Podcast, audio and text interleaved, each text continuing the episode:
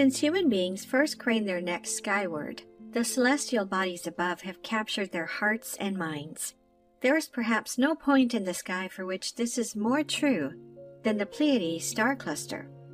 Located in the Taurus constellation and visible from the North Pole to the South Pole, the Pleiades have held a place of prominence in nearly all cultures on Earth, from the ancient Egyptians, Romans, and Greeks to the indigenous tribes of North and South America, to Asia and Scandinavia and beyond, all the way to our own modern astronomers and scientists. It would not be an exaggeration to say that the Pleiades have influenced the path of human history for thousands of years. Yet, even this might be an understatement. Perhaps this infamous star cluster has influenced us more than we know, fundamentally shaping who we are and what we do, where we have been, and where we are going, even our very DNA. Perhaps this continues to this day. On November 26, 1977, during an otherwise uneventful local news broadcast from the south of England, something took place which alarmed and disturbed those watching at home. Without warning, the ambling broadcast was interrupted by a message purported to be, quite literally, out of this world. Here's how it happened in real time. Internal settlement based on one man, one vote. Party says there are conditions. These include stopping the execution of all captured prisoners of war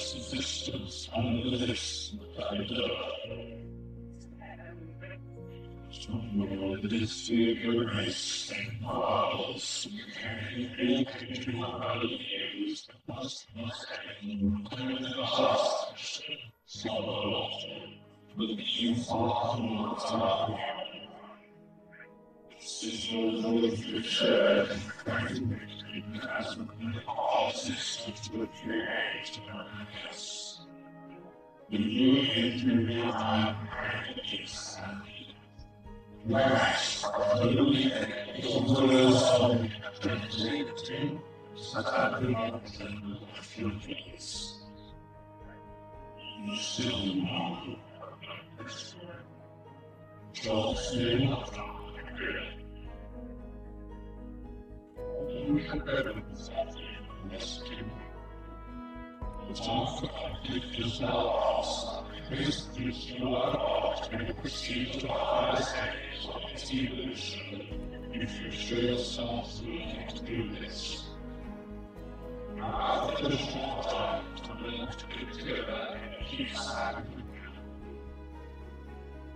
Learn this and exist also alive to perform my ministry.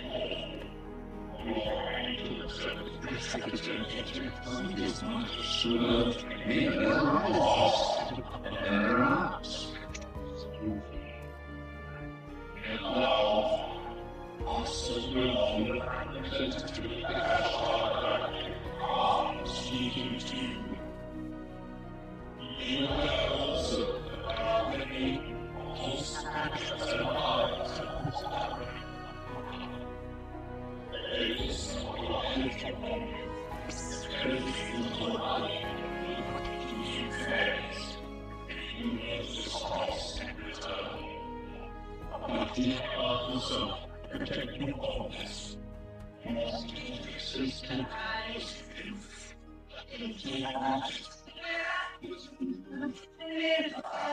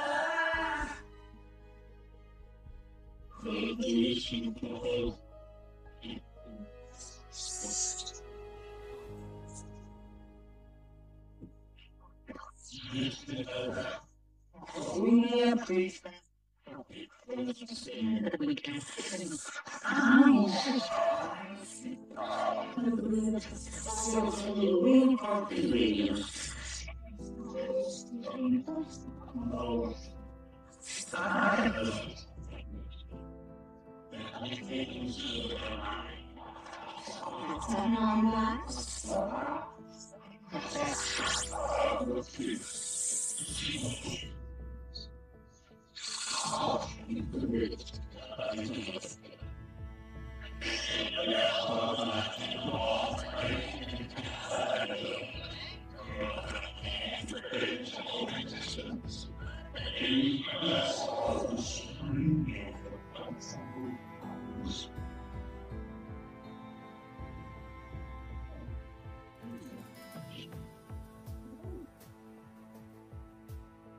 understand that the viewers in some parts of the region are receiving a breakthrough in sound. We're sorry about this, and we're doing our best to rectify the fault. In the aftermath of this broadcast, experts scrambled to find an explanation.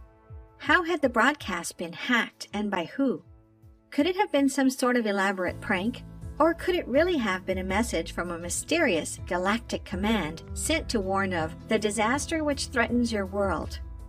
And if so, what exactly did this galactic command mean by, we will do all we can to help you?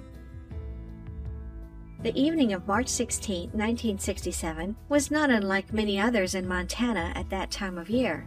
At the remote Malmstrom Air Force Base in central Montana, home to a large cache of the United States military's nuclear missiles, a clear night meant on duty airmen could bask in the full splendor of what is known as Big Sky Country. One such airman was doing just that, gazing lazily to the sky as the hours on duty passed, when suddenly he noticed a most curious sight. There, in the sky above him, was a small light zigzagging back and forth unnaturally. Then, moments later, another light, only larger and closer. As protocol dictated, the airman called down to the control station buried some 60 feet underground where the phone was answered by Lieutenant Robert Salas.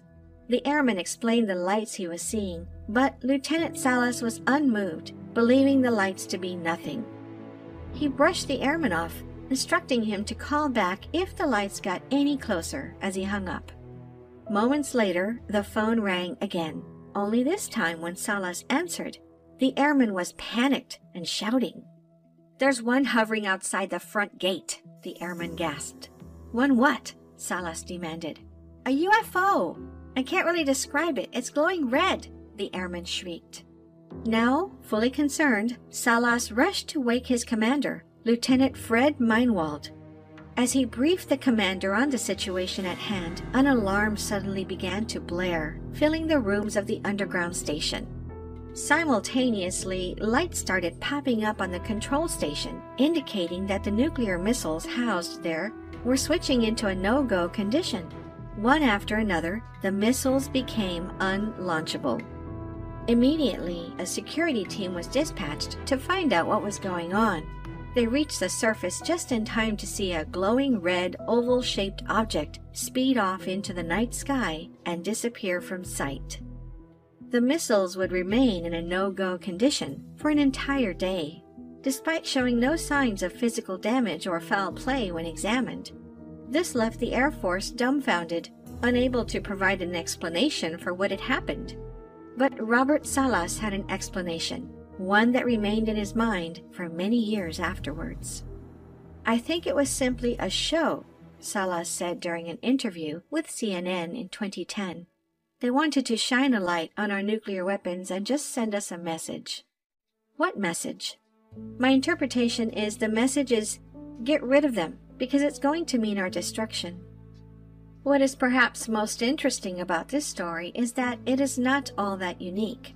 Only a few years prior, in 1964, another Air Force lieutenant named Robert Jacobs reported seeing a strange UFO firing beams of light at a nuclear missile undergoing testing near Big Sur, California.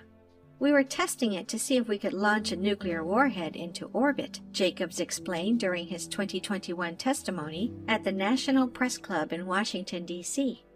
As the missile being tested shot into the stratosphere, a disc shaped craft appeared in pursuit, traveling at over 8,000 miles per hour. Suddenly, the craft fired four beams of light at the missile, at which point, in the words of Jacobs, the warhead tumbled out of space. These types of stories are not conspiracy. In the 1970s, none other than the Washington Post, citing documents from the U.S. Department of Defense, reported that a string of the nation's supersensitive nuclear missile launch sites and bomber bases were visited by unidentified low flying and elusive objects. But it goes back even further. In the 1940s, when the U.S. was first developing the atomic bomb, UFOs were reported over Hanford Site in Washington state, the place where the plutonium was being produced for the Manhattan Project. According to the Department of Energy documents, a glowing fireball was seen in the sky on more than one occasion. When it was pursued by the Air Force jets, it simply sped away too fast to be pursued. 1,200 miles away, in Los Alamos, New Mexico, where the first atomic bombs were being tested, additional Department of Energy documents record multiple sightings of a green ball of fire in the sky. Even Roswell, New Mexico, site of perhaps the most infamous UFO incident in history, has its own connection with nuclear weapons. At the time of the incident, Roswell was home to the U.S. Air Force's 509th Bombardment Group, the squadron that dropped nuclear bombs on Hiroshima and Nagasaki in World War II. Again and again, there appears to be a connection between UFOs and America's nuclear capabilities. This connection has become the life's work of investigative journalist George Knapp, who for over 30 years has used the Freedom of Information Act to examine documents from the U.S. Departments of Defense and Energy recording incidents which appear decade after decade to this very day. At the facilities where we were first designing and building nuclear weapons, at the places where we were processing the fuel, at the facilities where we were testing the weapons, at the bases where we deployed those weapons, on the ships, the nuclear submarines, all those places, the people working there have seen these things. In fact, the relationship between UFOs and America's nuclear capabilities is something recognized at the highest levels of the U.S. government. Consider Harry Reid, the recently retired former Senate Majority Leader from Nevada, who for 30 years was one of the most powerful people in the United States. During a 2019 interview, Reid stated, the occurrences of people seeing unidentified flying objects is not a dozen people here, a dozen people there.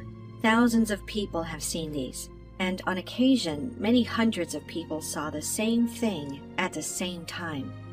We have occurrences that are not disputed at some of our missile bases, where the whole base was shut down. Apparently, if they had been asked to fire a missile, they couldn't. No one knows how they did that. We have ships that the communications went dead with these things in the water. So, this is not something that just a few crackpots are trying to make a big deal out of. This is something that we as a country should be involved in.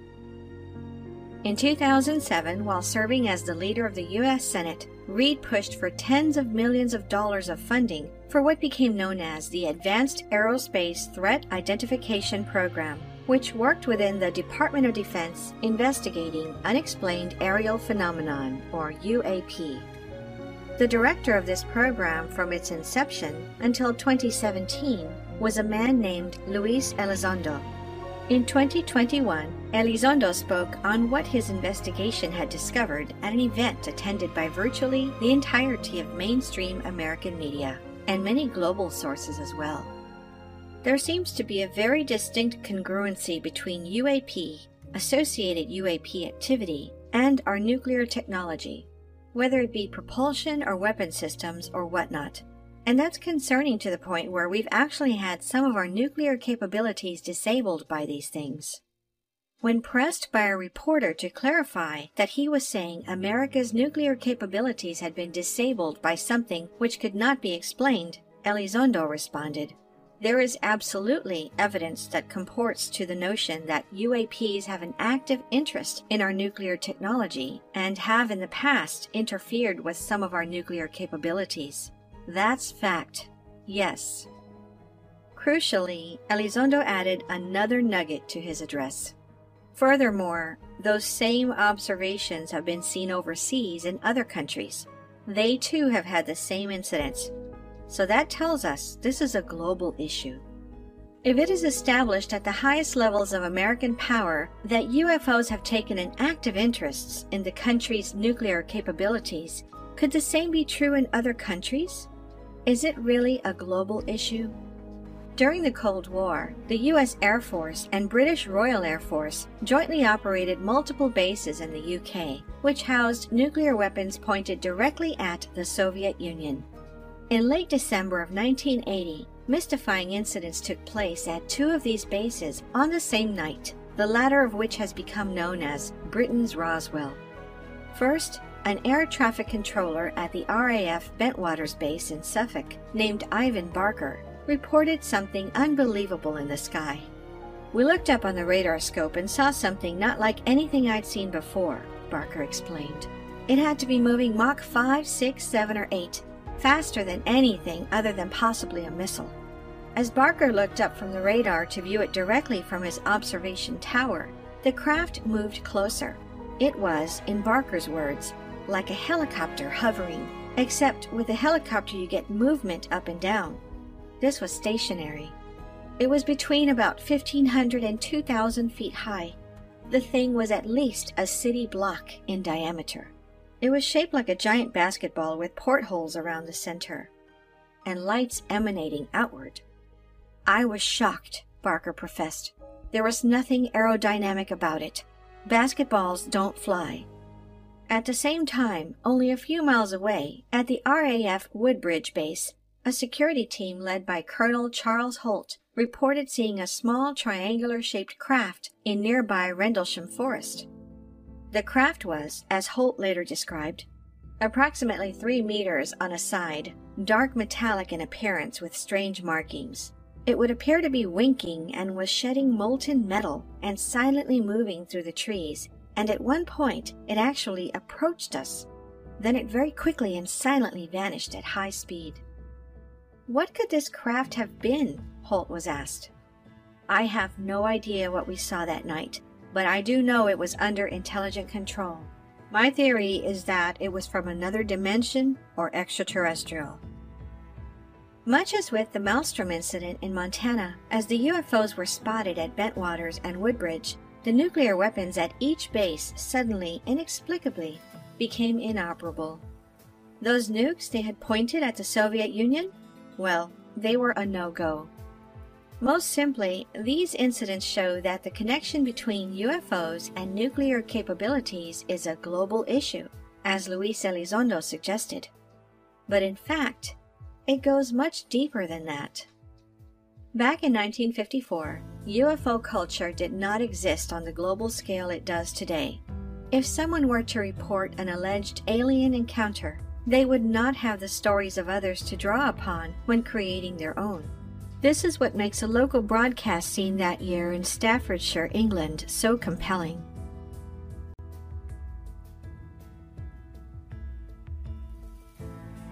Staffordshire's had a whole crop of flying saucers.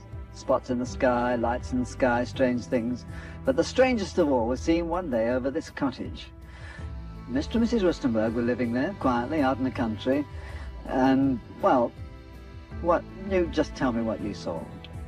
Well, it was one ordinary day. I was waiting for my husband to come home from work, and my two sons went to Seifert to school, and I was getting changed, and I heard this terrific noise. It was just like a giant cauldron of water being poured onto a, a fire, a shh sort of noise, you know. And my first reaction was, oh, the children. I thought maybe a plane was crashing or something like that.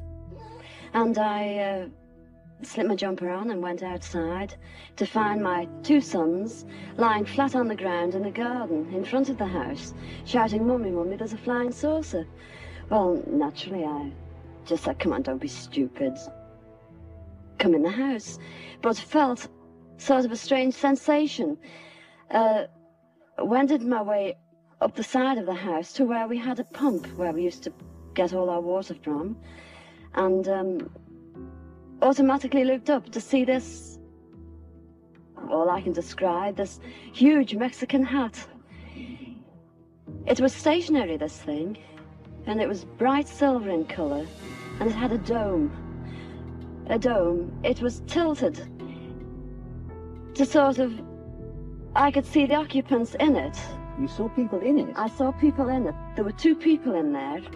Um, these people were beautiful people. That's the only way I can des- describe them. Um, they had long golden hair, like a page boy, page boy bob, just like the old kings. You used to see photographs of the old kings, and the, the colour of the hair was golden. Now, I was really. I, What were they dressed in? they, they had a sort of a polo neck jumper affair, like a ski top suit, in, in pale blue. Now, these people weren't sat behind, one behind the other. They were sat together, but this, whatever it was, was tilted so that I could see them and they could see me. Were you looking at them through windows, through portholes, or? No, not portholes. It was just uh, sort of the. like a cockpit, I suppose, that had this p- perspex or glass or whatever it was. They could see me anyway, and I could see them. And um, they were. Uh, they had beautiful faces. I shall never forget their faces as long as I live.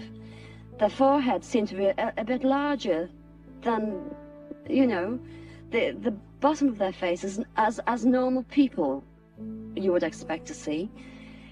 But um, maybe this is, was just the whatever they had round their heads, which was like a transparent fishbowl.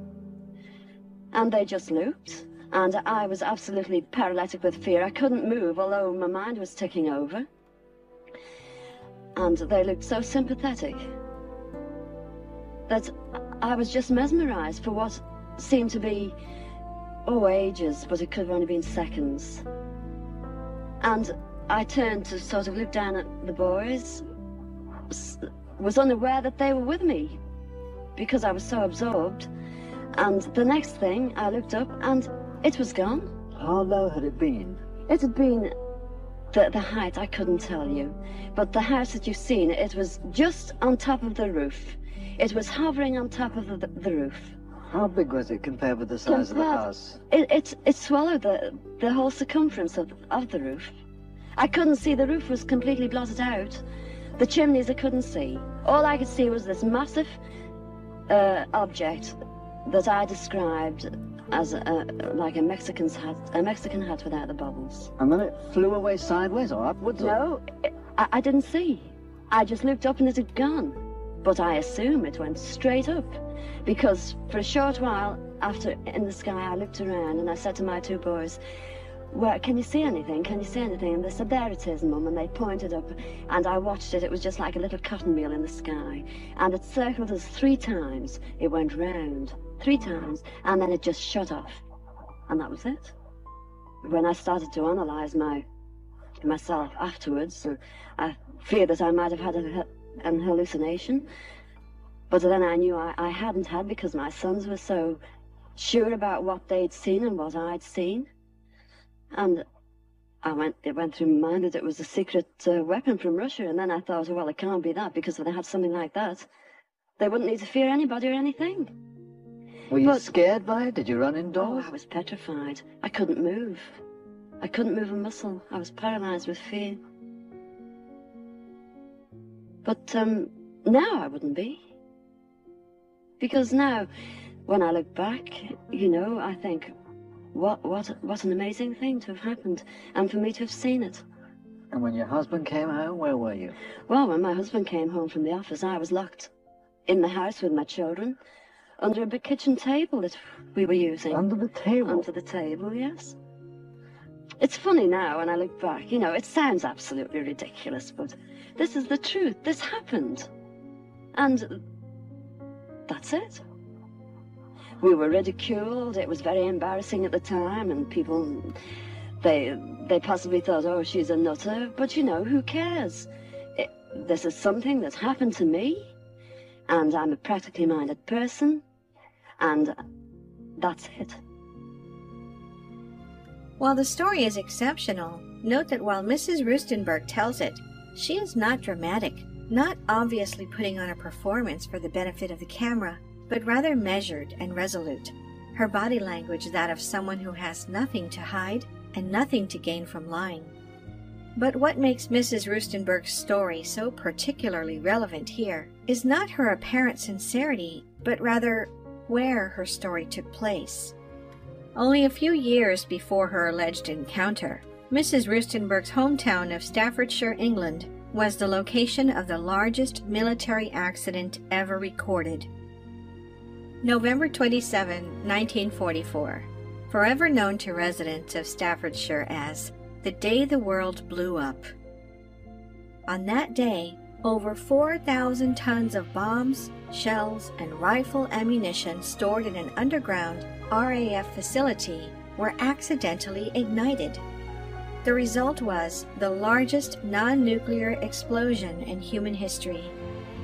Under a mushroom cloud thousands of feet high, the surrounding countryside was obliterated, farms wiped out, and a reservoir destroyed. Fields were littered with the carcasses of mutilated livestock and fish, while many people died. Left behind at the site of the explosion was a smoldering crater some 100 feet deep and 400 yards across, known today as the Hanbury crater. Making things worse, though the explosion had been immense, it had not impacted the entire underground stash of weapons. Not all the bombs had exploded. It was too dangerous to attempt to recover the undetonated explosives, the ground too unstable, and the threat of another explosion too high, forcing the government to leave the volatile cache underground. Does this give Mrs. Roestenberg's story of her alien encounter more credibility? Think about it. The connection between UFOs and dangerous weapons has already been established at the highest levels of American power. Perhaps the UFO Mrs. Roestenberg saw was just there to check on the ticking time bomb beneath her feet. Perhaps the UFO was looking out for us. This idea can be expanded beyond the borders of the English speaking West and beyond simply dangerous weapons. April 26, 1986, will forever be remembered as a dark day in human history. On that day, the number 4 reactor at the Chernobyl nuclear power plant in the north of the Ukraine melted down, spewing radioactive contamination across the Soviet Union and Europe in the worst nuclear disaster in human history. Hundreds of thousands were evacuated and millions more affected by the Chernobyl disaster. And yet, according to some, it could have been much worse.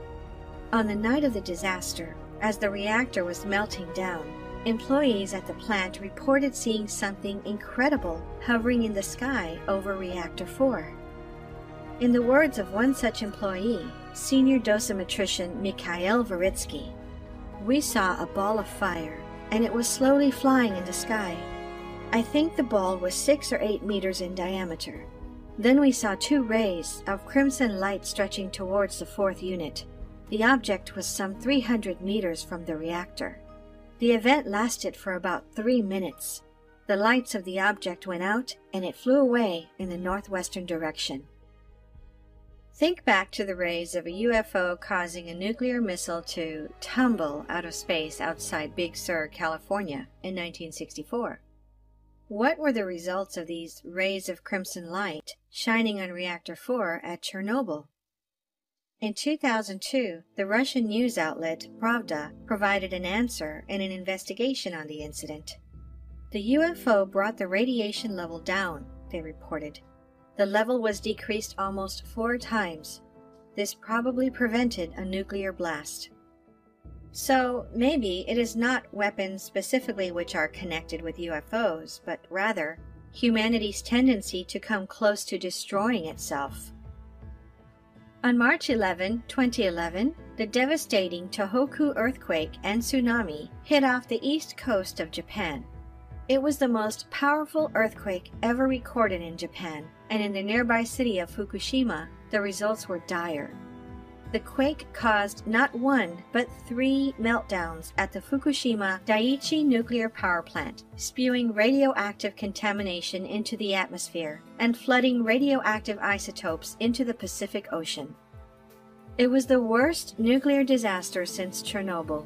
Yet, much like Chernobyl, at the time the plant was melting down, unusual activity was spotted in the skies above it strange white orbs moving unnaturally in the sky. What were these orbs up to? And is it possible, as is alleged in the case of Chernobyl, that they were somehow mitigating the disaster? Could the Fukushima nuclear meltdown have been worse if not for these UFOs? Some say an answer was provided in 2016 when the 6.9 magnitude Fukushima earthquake struck just southeast of the city.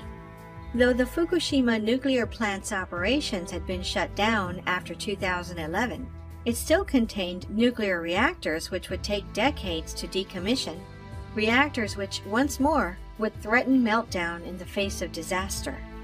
As the quake hit, those still working inside the plant watched with terror as part of the cooling system required to prevent such a meltdown inexplicably shut down.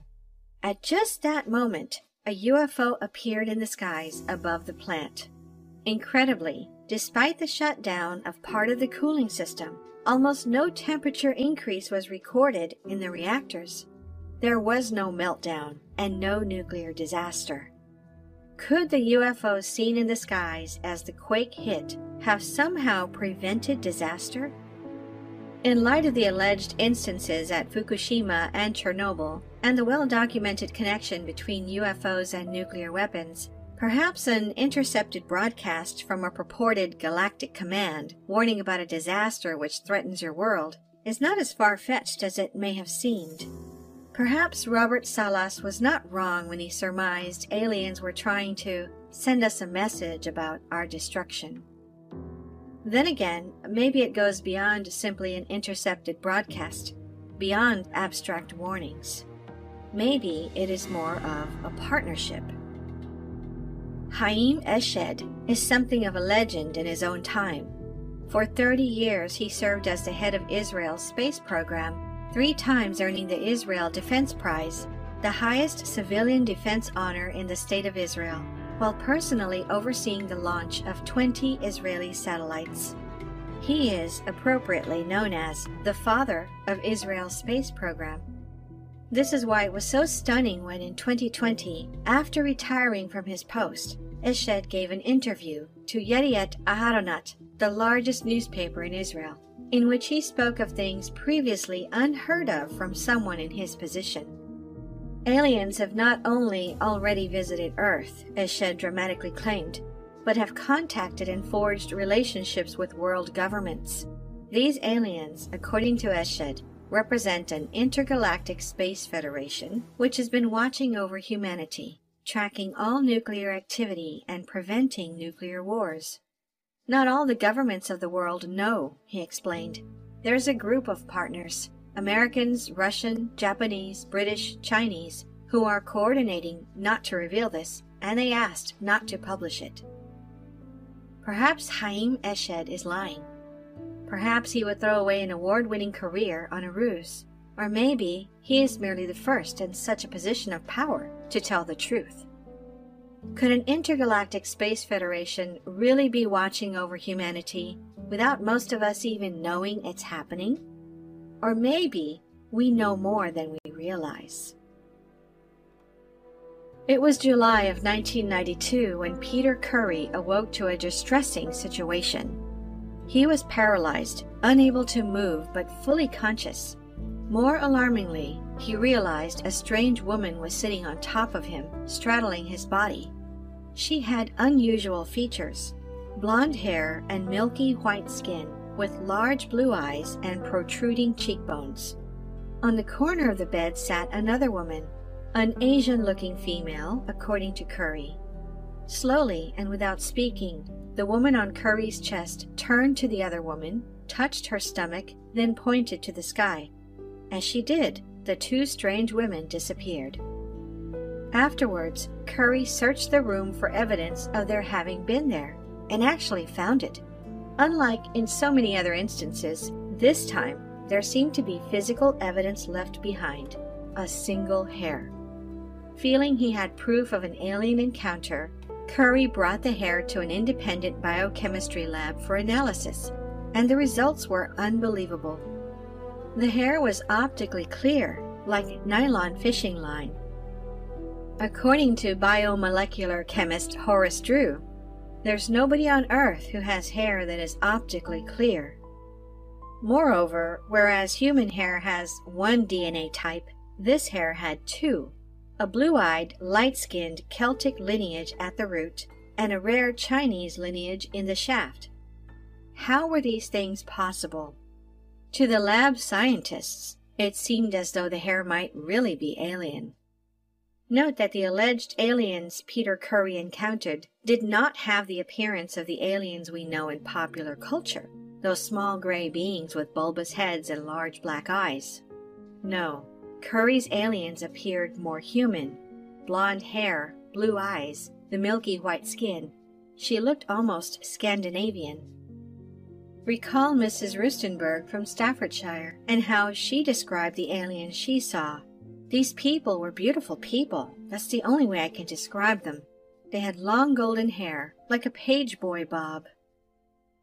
Did she and Peter Khoury come into contact with the same type of aliens? And if so, who are they? Some 500 light years from Earth, nestled within the Taurus constellation, lies the Pleiades star cluster. Made up of hundreds of stars, seven are visible to the naked eye on a clear dark night, leading the cluster to become referred to in modern times as the Seven Sisters. For as long as human beings have been recording their thoughts, the Pleiades star cluster has held a place of special and strangely similar importance. In ancient Egypt, the seven visible stars of the Pleiades cluster represented seven goddesses providing nourishment to worshippers. Scandinavian tradition spoke of the Pleiades as the daughters of the Norse goddess of love and fertility, with people painting seven spots on their houses for protection. In ancient Rome, the school of thought known as Hermeticism spoke of the seven stars of the Pleiades as possessing the secrets of a higher level of consciousness, while in China, the Xiaoling Mausoleum, which contains the tomb complex of the founder of the Ming Dynasty, is laid out in the arrangement of the seven stars of the Pleiades and is said to contain great cosmic secrets. Cherokee traditions in North America even spoke of their people having actually originated in the Pleiades cluster, coming to Earth as star seeds with a mission to bring light and knowledge. What is most curious about these traditions, and others like them, is the repeated use of seven stars of Pleiades as their foundation. In actuality, there are not seven stars visible to the naked eye, but six. So, how modern scientists wonder did the ancients keep speaking of seven? Did ancient civilizations have some sort of special information regarding the Pleiades? And why did they keep ascribing similar characteristics to the cluster knowledge and consciousness, nourishment and protection? Some in more modern times have an answer. According to ufologists, the Pleiades star cluster is not just another point in the sky, but in fact, the home to a race of alien beings known as the Pleiadians. Vitally, these Pleiadians are said to be a benevolent race, closely related to but more emotionally and spiritually developed than humans, interested in helping humanity on its own evolutionary journey. If this is true, then perhaps it is why the ancients continually spoke of the Pleiades as a place of knowledge and protection. Notably, the Pleiadians are said to have a much different appearance than the gray, big headed aliens of popular culture. Rather, the Pleiadians are often referred to as Nordic aliens due to their purported Scandinavian appearance blonde hair, milky white skin, blue eyes. Could these be the aliens seen by Peter Khoury and Mrs. Roestenberg? Could they be the ones disabling our nukes and mitigating our disasters?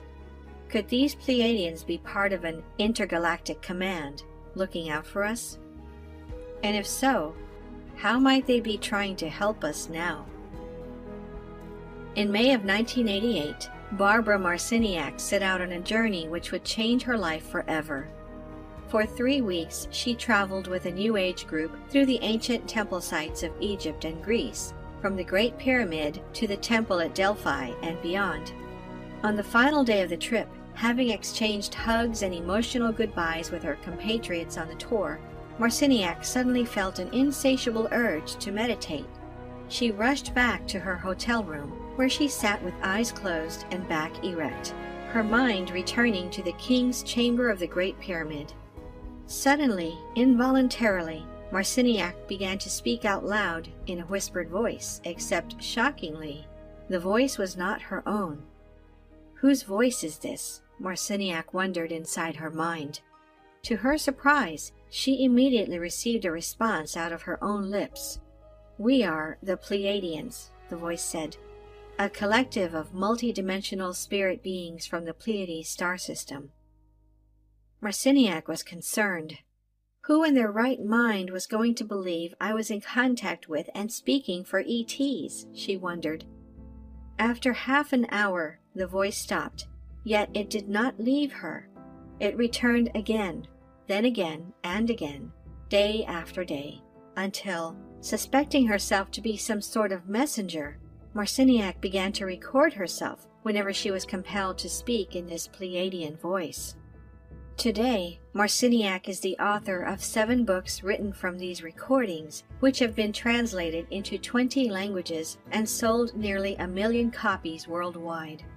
She travels the world spreading the messages she purports to have received from the Pleiadians.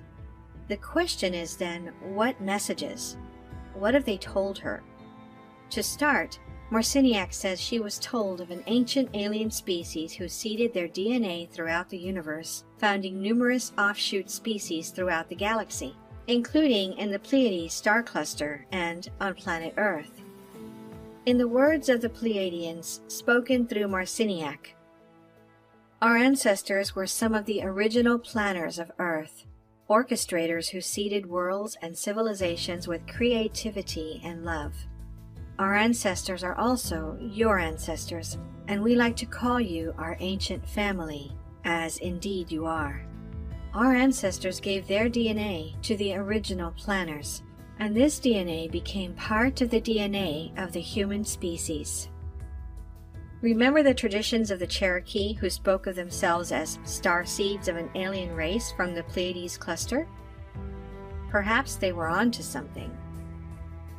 In fact, the idea that alien DNA is a part of human DNA is not myth or conjecture, but part of an ongoing discussion at the highest levels of modern science. Look to Dr. Francis Crick, the English scientist who won the 1962 Nobel Prize for his work deciphering the helical structure of DNA, laying the groundwork for understanding DNA structure and functions. In his work, Crick noted that the small pieces of DNA that coded for proteins seemed to float in a sea of elements with no apparent purpose, genetic gibberish. Crick suggested that these other elements, this genetic gibberish, was little better than junk. What was this junk?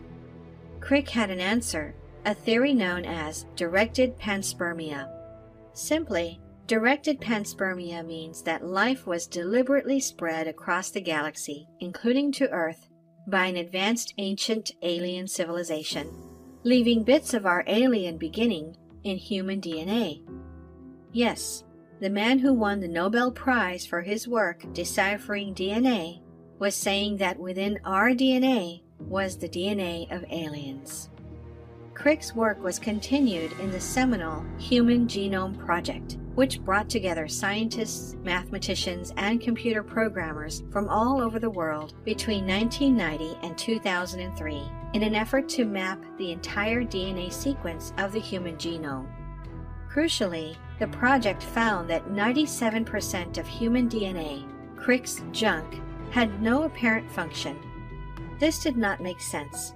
If the junk DNA had no function, that is, no purpose, then it could not be explained by evolution. It would not fit in with the process of the survival of the fittest. So why was it there? And how did it get there? One Human Genome Project researcher had an answer. We have to come to grips with the unbelievable notion that every life on Earth carries genetic code for his extraterrestrial cousin. Our hypothesis is that a higher extraterrestrial life form was engaged in creating new life and planting it on various planets. Earth is just one of them. return to the idea that an alien race called the Pleiadians is watching over humanity. Would this not make more sense if they were quite literally our extraterrestrial cousins, related offspring of an ancient alien race that seeded the universe with its DNA? If they are our cousins, no wonder they want to help us. According to Barbara Marciniak, this help goes beyond just nuclear weapons and disasters. Rather, the Pleiadians are here to assist humanity with the process of spiritual transformation. Like an older, more evolutionarily advanced sibling, they have come to help humans in their transition to the next stage of evolution. In the words of the Pleiadians, spoken through Marciniak, a transition is about to occur, a dimensional shift that will lessen the density of the third dimension so that you will move into higher dimensions in which the body does not have such a solid state. But how can this transition take place? The Pleiadians instruct when people pay more attention to nature and care for the earth rather than obsessing on war and financial portfolios, you will know the transition to greater awareness has truly taken hold. The land must be loved into vitality, and nature must be recognized and cherished as an intelligently designed, interactive system of information that connects you to layers upon layers of multidimensional realities. As you shift your perceptions, you will be able to rebuild your civilization based on value and respect for all life. Barbara Marciniak and others who channeled the Pleiadians affirm that the Pleiadian race has advanced thousands of years beyond us in technology and spiritual understanding. They inhabit many planets, some of which are Ptah, Erra, Semjase, and Quetzal, and many others. Although they are spread in many planets in the Pleiades cluster, they maintain a balance by having a low number of people on each planet in order to preserve both their and their planet's health. They live in harmony with each planet and consider themselves one with nature and all other life forms around them. They don't have any religion, although they are very spiritual. They don't have any currency system as well, and they distribute goods freely, with everyone contributing to their society in different ways. According to channelers, the Pleiadians possess records of Earth's entire history and all civilizations that developed here. It's been said that they helped and influenced many of these civilizations, including Atlantis, Lemuria, and other unknown ancient civilizations. Is this possible? That our extraterrestrial Pleiadian cousins are not only watching out for our safety, but attempting to help us move into the next stage of evolution? One based on value and respect for all life? Is this why they have been so interested in turning off our nuclear weapons and mitigating our disasters? And could they really have contacted Barbara Marciniak with the words to make this evolution a reality? The answers to these questions remain to be seen. But if the Pleiadians are to be believed, a change is coming, one which, in their words, will not only affect Earth, it will affect your future, our present, and the entire universe. Thank you for watching. If you enjoyed the video, please hit the like button, and if you're new, hit subscribe and the bell next to it for future notifications.